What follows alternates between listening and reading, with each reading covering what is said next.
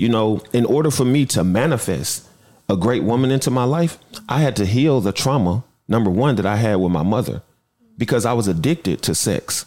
You know, I didn't have a relationship with my mother because she she never felt like she had to tell me she loved me. Hmm. You know what I'm saying? withholding. So, did I beat women physically? No. Did I cuss women out? No. I abused women sexually. I couldn't. I. I, could, I. It was a point in my life where I couldn't even hear what a woman said until we had sex. Hmm. I didn't even listen to her dream. I didn't even care. But that's my truth. I don't care how people see it. That's my truth. So I had this internal battle with myself. Like, why can't I care about people? I'm trying, Yeah.